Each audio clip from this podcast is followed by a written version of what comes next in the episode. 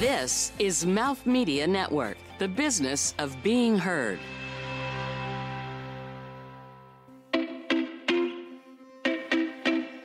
Hi, I'm Lahari Neil Peretti, founder of LN Accounting Advisor, and this is Then What, with another story of a big then what business moment which transformed into real success made possible by real leadership. No compromise.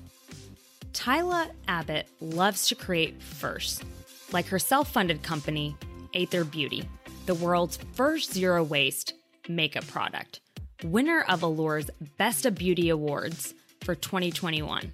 A pretty big deal. And she simply doesn't compromise. Tiila has proven you don't have to sacrifice efficacy or payoff to create a clean and natural brand with good intent. Coming up, you'll hear how she built a fast growing company on a shoestring budget, why she's opening up the company to the public, the importance of understanding infrastructure and material sourcing, and the worst thing a brand can do in trying to become sustainable. Plus, what happened in Tiila's then what moment when she faced the reality of the pandemic with every door of her biggest retail partner closing indefinitely. Thank you, Tiila, again. I appreciate you taking your time out and willing to share your story with yeah, us. Yeah, of course. Thank you. Rising to the position at the level of senior director of product development at a major top shelf brand like Sephora, amongst the biggest players in the massive beauty industry, is a huge accomplishment. Share with me the moment when you decided, I'm not satisfied with this, I'm going to start my own beauty brand. As a creative person, so my background is actually in fashion design, and I worked in fashion before I transitioned to beauty. I know I always know the moment when I'm ready to move on. It's when I'm not happy being creative anymore. And so once you're in a position long enough, you kind of get bored and you kind of start looking for the next thing for yourself. And for me, I just started to have a disconnect with formulating conventional cosmetics and living an organic lifestyle. So I've been a vegetarian for over 29 years. I worked as an organic cooking college and was pronouncing quinoa correctly before anyone knew what the heck it was. I got an organic couch made because I'm terrified of fire retardants and did all the natural stuff with my kids. And I kind of wanted to do better while at Sephora because I still loved my job. I got to travel the world. I got paid very well. I had a great team. Um, yeah. But basically, I volunteered there because they were trying to create their sustainability category. Mm-hmm. And so I became their head of research and development for sustainability for all of Sephora on top of my day to day role as a product developer. And basically, in that role, I got to um, visit um, sustainable cosmetic conferences. I started talking to packaging engineers in the space and really sort of found out how bad the packaging piece was in the industry. But at the same time, Sephora, all the merchants were ideating their clean category. And the buyers brought me in just to have another opinion when all of these third party clean brands were coming to present as options for Sephora to bring in. And they just brought me in because they knew how obsessed I was with this category. Um, and I was sitting there in these meetings and I had never been so bored at meetings at Sephora. so you're used to seeing formula innovation and colors and trends. And it was just very like about a decade behind in the industry. And this was a few years ago because the space has definitely skyrocketed and changed. But I was sitting there and I was like, oh my gosh, none of these founders come from the beauty industry. They don't come from product development experience. I was sitting there telling a brand how to fix their foundation before they relaunched it, and they literally stopped the meeting and they were like, Who are you? And I just realized I was like, I can formulate way better than these options that, that people were bringing in. I was like, you know, I'm a Sephora girl, and I would get so mad when I went to like a Credo or a detox market and spent a bunch of money on color cosmetics. And if I take the time to put my makeup on, being a mom, being a working mom, it better be there in two hours. And it just wasn't. And then all the colors were very, very plain and vanilla and I am a color person. I like Fenty, I like Natasha Denona, Urban Decay. Like for me makeup is playful and fun.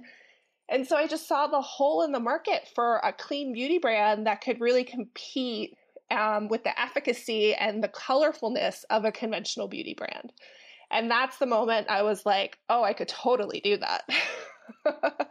and so Wow. I kind of went home and sat down and naively crunched the numbers with my husband to figure it out. um, but it was enough of a mental boost to leave. So I left in April 2018 and I launched the brand in June on the summer solstice of the same year. Wow. Then what happened after you kind of launched the brand? How were you able to you know, bring it out to consumers and put your presence out sure. there? So I naively thought I would be a DTC brand with like the smallest budget ever. So um, my background is clearly in retail and I am still completely self funded.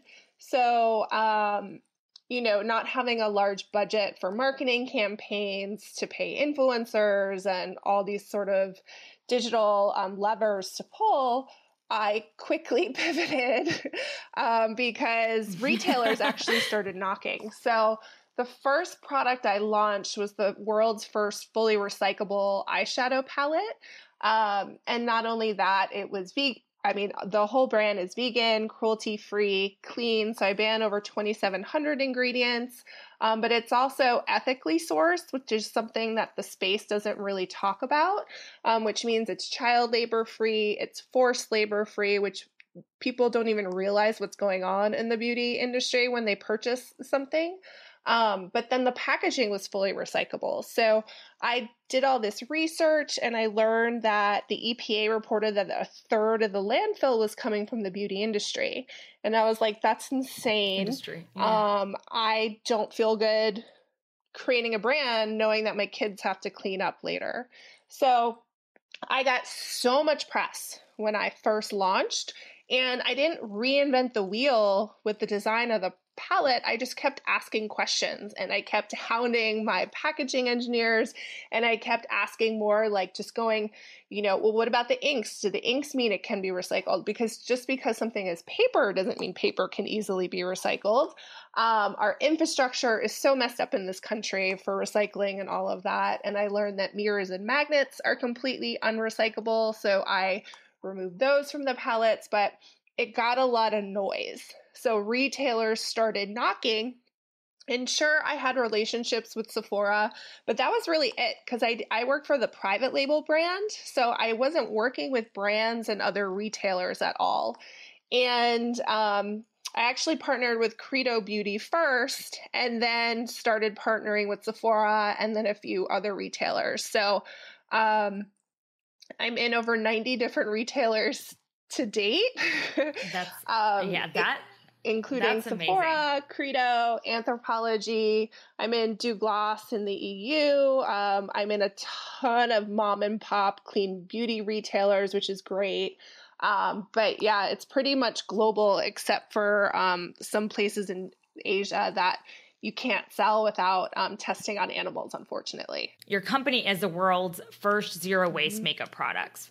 And you did this all mm-hmm. self-funded so no vc no um, other funding how was that journey and what were some of the challenges or can you take us through some of the challenges you might have faced being a self-funded beauty brand sure so i'm a really good negotiator what I did, I literally took out a second yeah. mortgage on my home. I took out a hundred thousand dollars. So I built this whole company on a hundred thousand dollars. And cash wow. flow is always my issue.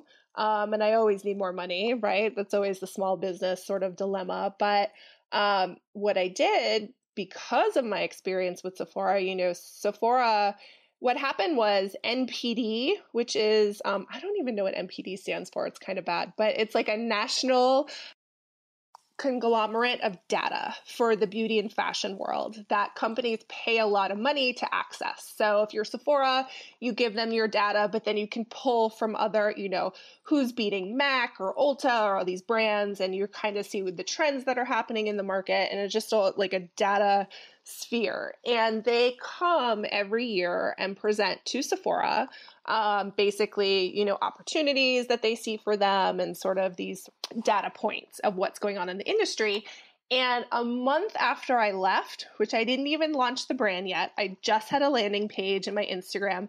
NPD came and presented my brand back to Sephora as a clean California wellness brand for them um, to watch as an opportunity.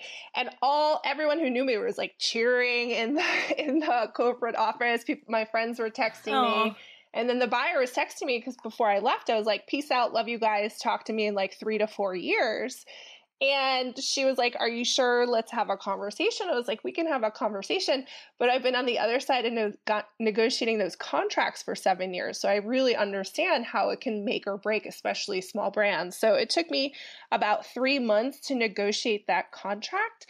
But I have very, very favorable terms. Um, and then I have really good terms with my manufacturers. So that's the other piece. So many manufacturers, when you're a small brand, A, if they even are willing to work with you, B, you know, they always want at least half up front or they want the majority of the order up half front. Up front. I actually hmm. have net 90 terms after delivery, which is literally unheard of. So in theory, in theory, if I am able to sell the majority of my product in those first 90 days, which doesn't always happen, um, I can front the inventory just that way. So it's like these little tiny tricks that are able to work with me with being so small. Otherwise, I probably wouldn't be able to do it. Um, but yeah, money is always a struggle. Um, I've talked to VCs too since day one, and you know i don't fit into their checkbox especially in beauty because beauty is known for crazy margins and crazy growth and nobody is really talking about sustainability it's all about more more more and you know my numbers are good, but you know, I'm a square peg and they're trying to put me in a round hole.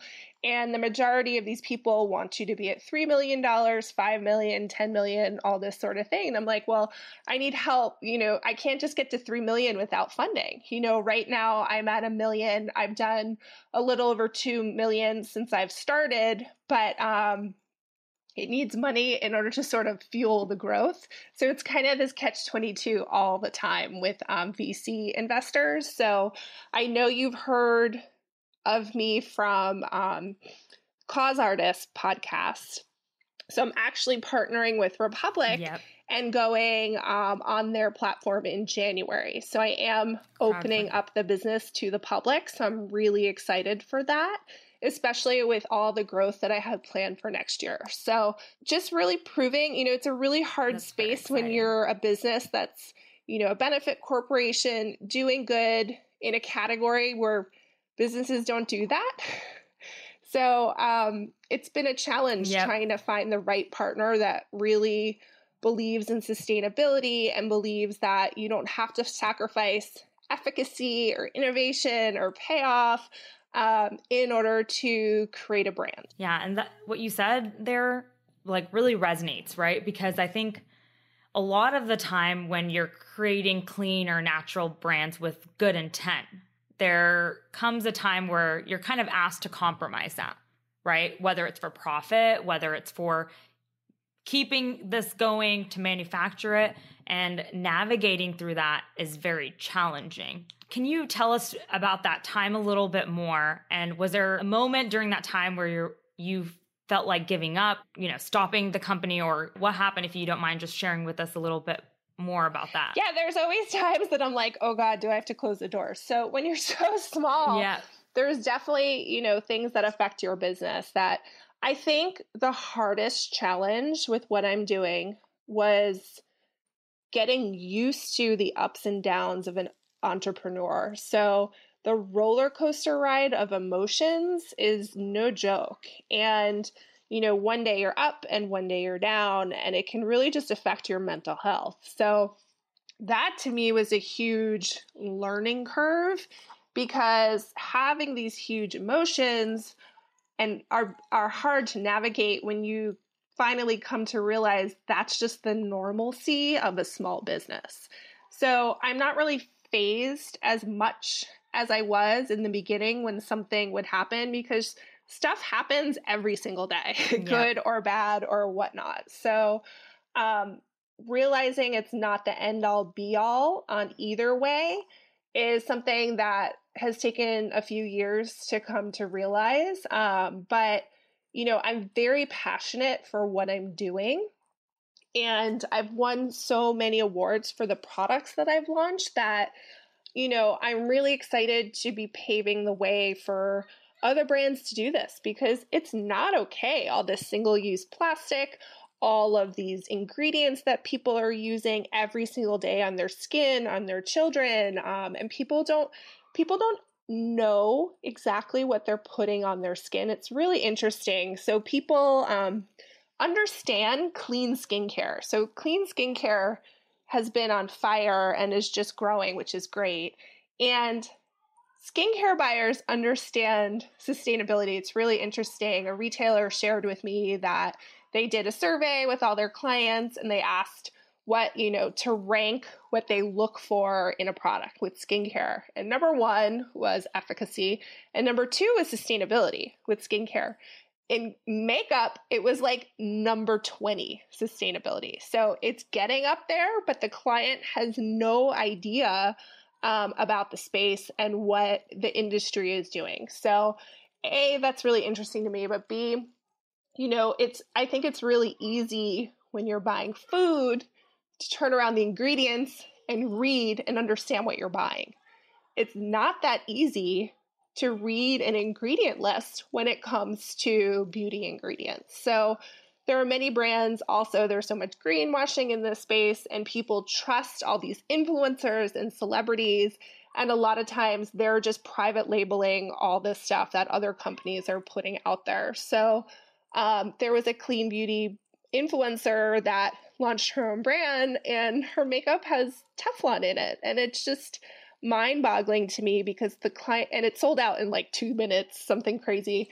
But people don't understand what they're purchasing and what they're buying. And then on top of it, you know, when it comes to the life cycle of a product, when it comes to who is making your product, there's a lot of prison labor when it comes to manufacturing in China. A lot of people know about child labor with mica, but they, it kind of stops there um, they don't really realize everything that goes on when it's um, creating a makeup product.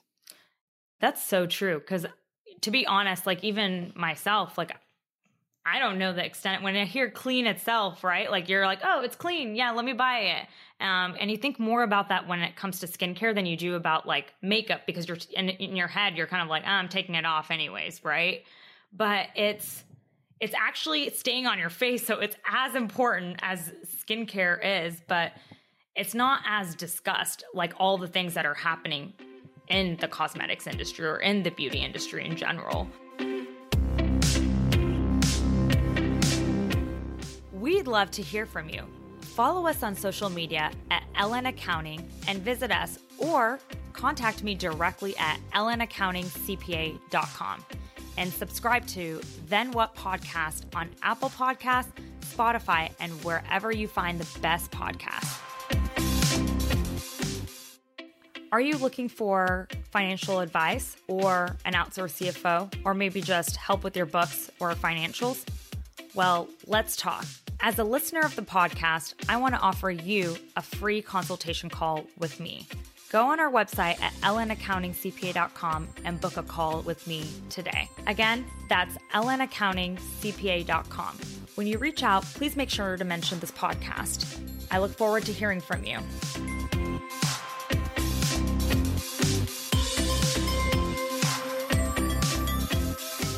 how have you like since you started your business and i know this is something that you were into even before right even at sephora but like how have you worked on like educating others as well through your brand because I think what you pointed out is like very very important. Yeah so education is definitely a huge um, pillar for the brand. So i actually write a blog that's on the website that i get a ton of traffic um, to which is really great too just for um, driving traffic to my own website, but there's so much I'm learning so much about digital marketing. But um, yeah. but basically, there's so much to learn that I just kept getting questions from clients. And, you know, when you're the only employee for so long, you get sick of writing the same answers. So I was like, I'm just going to write a blog and I can point people to the blog. And so I write all the time about all different topics from ingredients to certain ingredients to packaging to child labor to all the sort of hidden ins and outs in the industry. I also do a ton of podcasts and interviews. So, um, doing the best that I can to really help educate people. But, you know, one person can't really change all of this. You know, I'm not an influencer, I'm not a famous person. So, I do the best I can. But I, I do talk on my Instagram a lot. Um, and I do try to educate as much as possible. Um, but at the end of the day, you know, the product really has to work no matter what.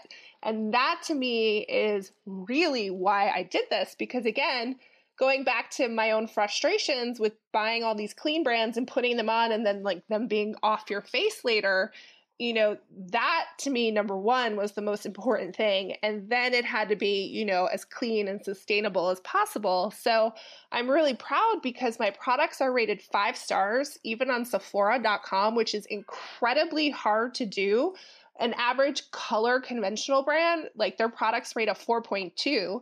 And then if you take my brand out of clean makeup, clean makeup is a 3.8. So there is such a hole. And people also have, you know, a conception that clean makeup doesn't work. So that also is a hurdle that I've been trying to get people to trust and try because it was like, look, this is actually clean makeup. And I get reviews like, holy shit, this is clean. Like, I had no idea, blah, blah, blah, um, that clean could work this way. And that to me is really the most important thing because not only is it clean, it works, it's innovative, and it's recyclable, it's child, it's all these things that no other brand is doing, right? Yeah. Um, but you know, it's interesting what you said that people, you know, put on their clean skincare and then put conventional makeup on top. And there is a misconception, you know, there's a lot of people that are like anti clean, and it's like, I don't know. I guess it's fake news. I don't really yeah. understand why people think it's not real or not good or whatever, but there are a lot of influencers that are anti clean.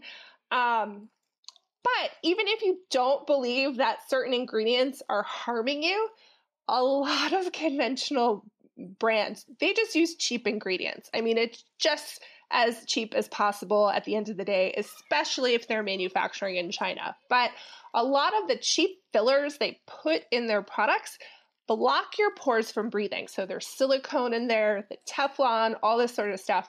And whether or not you believe in whatever that ingredients does for your health, you have to believe that it blocks your skin from breathing. And when you're blocking your skin from breathing, you're actually causing it to age faster. So you're doing absolutely the opposite of what you should be doing, especially if you're putting clean skincare and taking care of your skin health. So you're actually undoing all the good that you just did. So all of my products are skincare based. So they're all organic coconut oil and shea butter as a base. So you're putting that moisture and you're putting that um, skincare back into your skin and letting your skin breathe. So, um, it, it is complicated, but it's also kind of easy once you get to know and understand the basics of how products are made. And I've come really full circle with this because I mentioned before that my background was in fashion design. Mm-hmm. And so I um, ended up in San Francisco because I went to graduate school there and I have a double master's degree in fashion design and knitwear. And I worked for like a small local design house that had all their production in house, which is very unheard of, especially for knitwear. And she was around, she's still around at the time, like 20 years or something. And she decided to transfer all of her production to China. And I was there during that transfer. And I was very young, new in my career. And then I had to go once every two months to China for a few years for fittings, for, you know, whatever production sort of things we were doing. And she had very small units. We were re- using factories that were very small in the middle of nowhere before iPhones, before all this stuff. And I used to get um, taken in a car all over Wow. No idea where I was, but I saw so many things that I wish I could unsee from child labor to forced labor to all these things. And I was just so young in my career and I was so you know, bottom of the totem pole in that company that didn't really have influence over it. And but it always stuck with me to really understand who is making your product. You know, when you understand the bigger circle, it's a lot easier to just think, oh, I'm buying this palette from Huda and you know, it's Huda's company. But you know, if there's 50 ingredients, who's manufacturing those 50 ingredients? Who's making the actual formula and putting it together and the packaging and the components? There's so many people that touch it, and you know, are all those people paid a fair wage? Probably not. Um, are all those ingredients sourced fairly? Probably not. Like all, you know, there's so many things that I could, you know, lift open or open up a can of worms about the industry, I guess, that people um, just don't understand all the ins and outs and nuances. And even people who work in the industry don't understand because you usually work with formulators, manufacturers, and a lot of times they won't tell you who they're sourcing their products from, which is an even bigger issue. Um, even when I was, you know, designing things for Sephora collection, I didn't understand the recyclability of things. And there I was, you know, trying to do better and, you know, but I, I didn't, recyclability wasn't a requirement of certain things. So, you know, but I was in, in charge of creating this product. So it's just a disconnect that people didn't really understand what they're designing and putting it out there. I put it upon myself to go to recycling facilities. That is such a huge thing that I always recommend people doing because A, it's free. I mean, I don't know in like COVID world how easy it is to go to your recycling facility, but they do tours.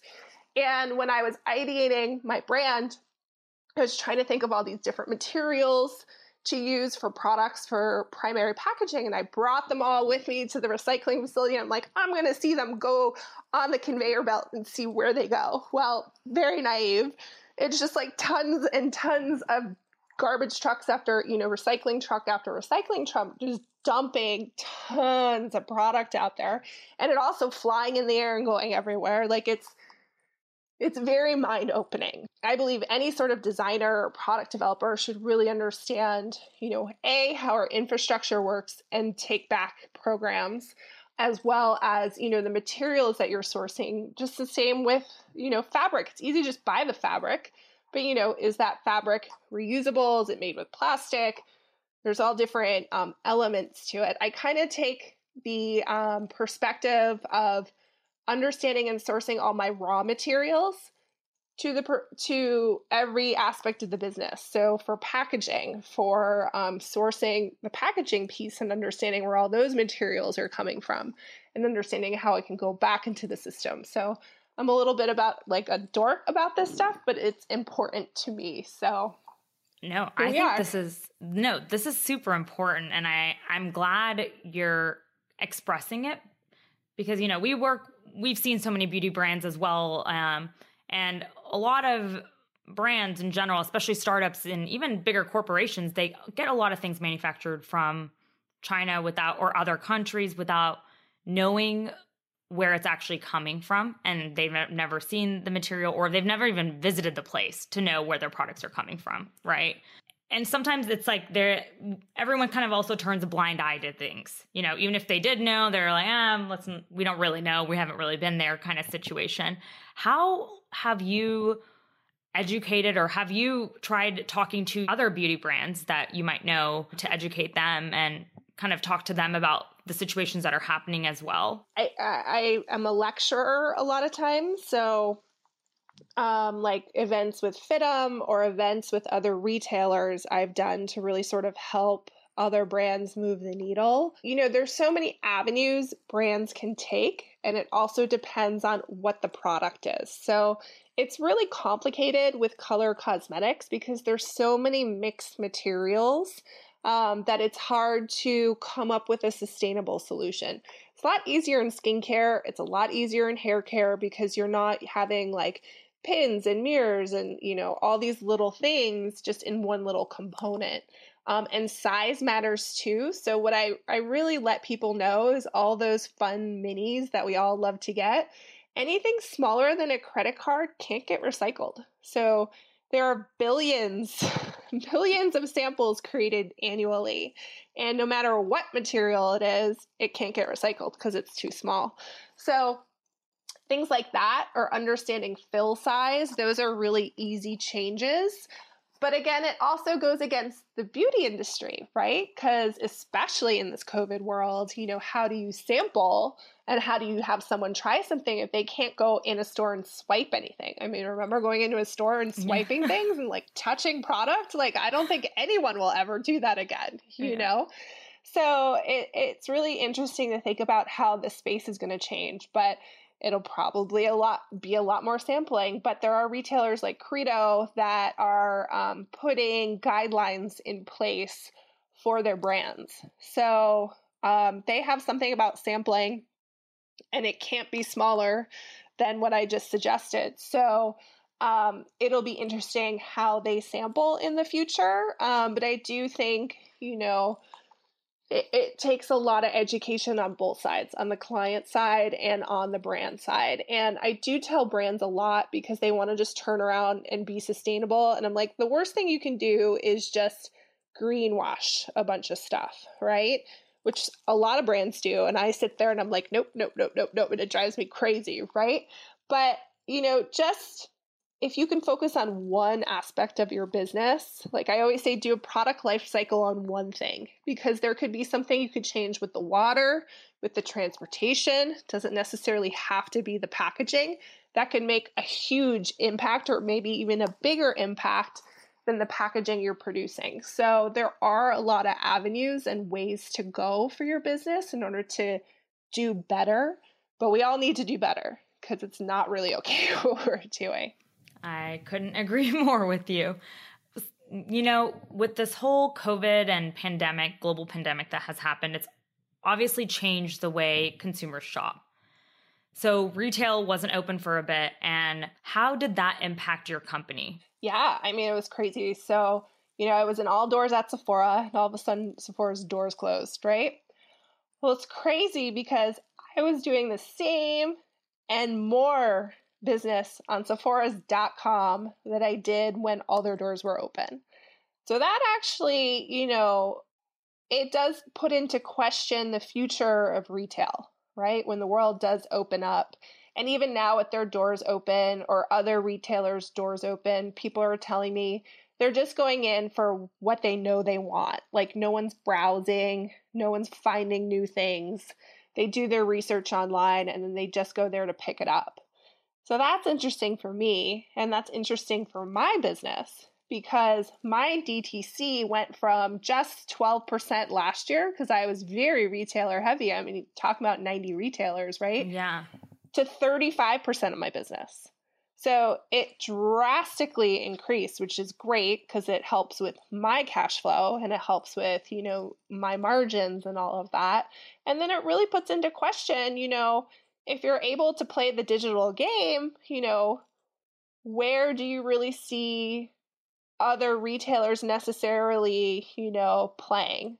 Um, and how do they fit into that new area of what you're building with your brand? Because when you are so small like me, you know, retailers don't necessarily do a bunch of promotions or marketing for you because you're competing against all these huge brands that are going to just you know, they drop something new and it sells out in two seconds. You know, I'm not at that point. So it is really interesting just to sort of pause and be like, you know, can I grow this brand digitally? And what could that really look like? Especially what I find really interesting in the retail space. So I find like retailer innovation has been dying in my opinion. And the innovation is really coming from these DTC brands, right?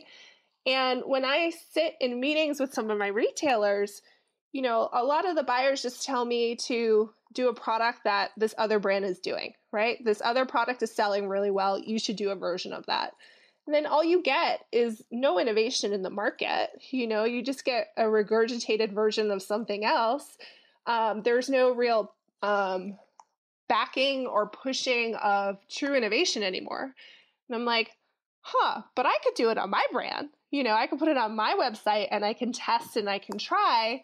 So if I get to be more creative on my own site, and that to me is what drives me as a creative person, as a product developer, then, you know, it, it does put into question the value, I guess, of these other players. So that to me is sort of where I am at the moment.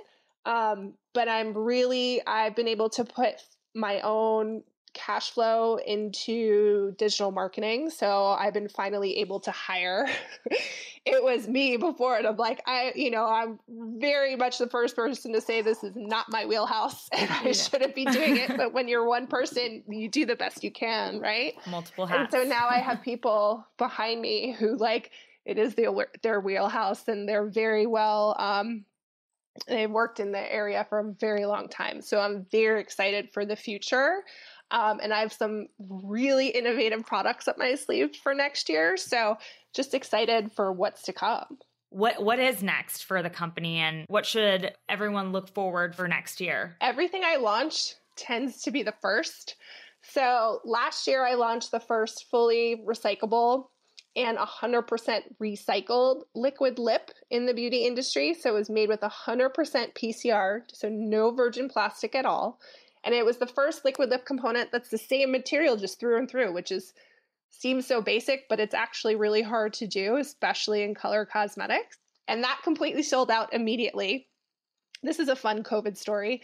And then the manufacturing shut down due to COVID and then she just went out of business. Oh no! Yeah. so yeah, so that was fun. So then um, I've been working with another manufacturer, but I will have those in stock again um, in the first quarter of next year. So I'm excited for that. But that formula, not even for the packaging, won Allure's Best of Beauty Award for 2020. So that is like the Oscars of beauty. So for me, doing stuff like that and getting a, awards for it just shows me I'm going down the right path, right? And if I can do all of this on a shoestring budget, can you imagine what I could do with like actual funding behind me, you know? So, but there's that, and then there there will be a few other firsts. So if you think of other categories, I'm not going to say, but um, I'm going into new categories where there hasn't been, you know, a real killer formula or recyclable packaging. For me, I always have the formula first. So being a product developer, people are always like, how do how do you develop these formulas? Like how is that like the hardest thing with your business? And I'm always like, no, accounting is number one. number two, the formulation piece is the easiest part to me but sometimes it'll be the packaging that'll hold me up because I'm trying to figure out a sustainable way. And that's the one good thing about being self-funded is that I don't have people being like, "Well, you have to launch this, you have to launch this, you have to meet these numbers, blah blah blah, all this craziness." When I won't launch a product unless it's up to my standards. So, you know, I think I'm doing pretty good so far. Um, but I have about two years of formula I've developed that I just need really funding and like figuring out packaging solves um, to be able to launch them for the future. But this year, I'll be launching two, three, three new categories, three new firsts, and then next wow. year, I have a lot more up my sleeve. So just really excited for the future because, you know, I'm just excited. There's so many categories to go into to create innovative formulas that work that make it easy for my client to wear and make it easy for her to not feel guilty about or to figure out what do I do when I'm done with this. That's amazing. I'm super excited for you and your company for next year and I can't wait to see like what more you guys will accomplish. How can customers find your product and connect with you? Uh, my website is Aether Beauty Co. So A E T H E R. And on Instagram, it's Aether Beauty. Um, and I will be on Republic too, in case anyone is interested in investing, um, starting in January. Um, with the anyone can invest on that platform, which is really exciting, starting at a hundred dollars. So if you're interested in helping, you know, self funded female founders, it's a great space to check out some really innovative brands. Thank you so much for coming on our show and speaking to us about your journey. We really appreciate it. And it was very inspiring to listen to the impact that you're making on our community um, and the world. Of course. Thanks so much for having me. I appreciate it. I think it's Tiila's drive and her commitment to the concept of no compromise that allows her to keep pursuing first. When you really believe in an idea and what you're doing is something people need and want, anything can be accomplished. A tough reality is that a significant portion of landfills is generated by the beauty industry. It takes an entrepreneur like Tiila Abbott to be the first one to create real change without compromise. I'm Lahari Nilpareddy. See you next week.